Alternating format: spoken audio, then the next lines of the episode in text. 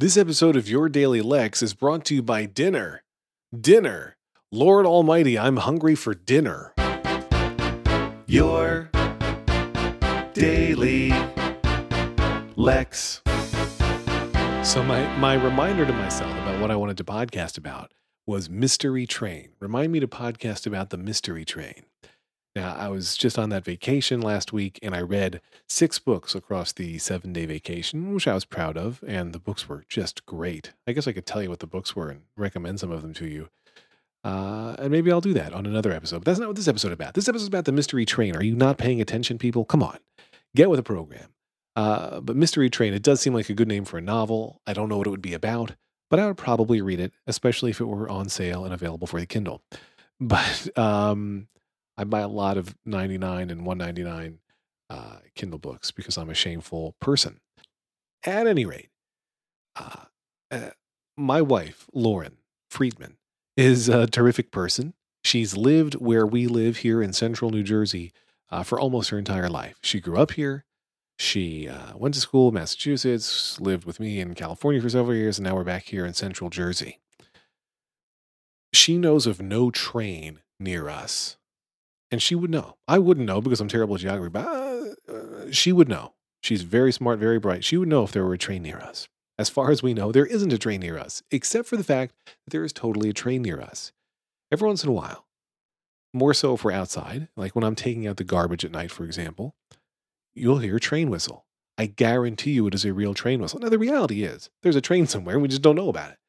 But given that we have no idea where this train is, given that we've never had an issue where you're driving along and there's like a railway crossing, you have to let the train go by in our immediate radius. To me, it is a mystery train. It's an invisible train that I can hear. You can hear the whistle, you can hear the train going by, but we have never seen, never encountered, never discovered. Uh, perhaps it's uh, uh, below the ground. I think they call those subways, or above the ground. Maybe we call those, well, I guess even a regular train is above the ground a little bit. Uh, but let's call it, a, you know, like a, it could be, you know, a monorail. But monorails don't use train whistles. At least not the monorails I ride on. And I ride on monorails all the time. It's my primary form of travel. They call me Mister Monorail. Uh, I also sell monorails. That's why they call me that. But uh, the mystery train, uh, I'm realizing now I don't have very much to say about it other than it exists or it doesn't. But either way, there is a mystery train in my life, and uh, it's not a great mystery. Uh, one, because all, the only symptom of the train is occasionally hearing it, very intermittently. That's the other thing. It's very rare. Like I hear it probably six times a year. And uh, you would expect a regular train to run more than that, I think. I don't know. Uh, maybe it's a rare, I don't know.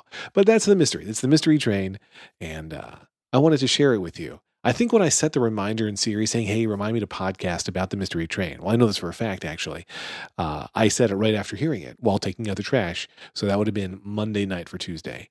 Um, and then I had other things to talk about, like Shake It Off. So I couldn't uh, talk about the mystery train yet until today. Now I can talk about it. But I think when I set that reminder via Siri to talk about it, I expected I would fill up the entire five minutes or so of your daily Lex talking about the mystery train, not talking about talking about it on this show, if you're with me. And I think that I thought I would first talk about the train specifically, which I have now done, and then segue into it would also be a good name for a mystery. I could imagine writing that novel. Um, and that's what I forgot until just now as I reminded myself merely by speaking these very words. The reason I don't write a novel is not because I'm lazy, although I am. The reason I don't write a novel is because I don't have the story. I was talking to Lauren about this. I talk to Lauren a lot. We're married, so it happens.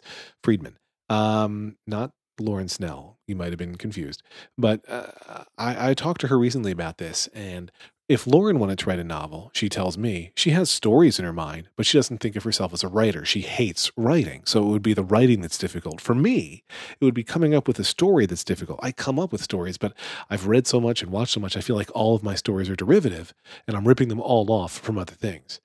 I just realized how funny it'll be for some people to hear me say that I've watched so much since my reputation is I haven't watched anything. But I don't know.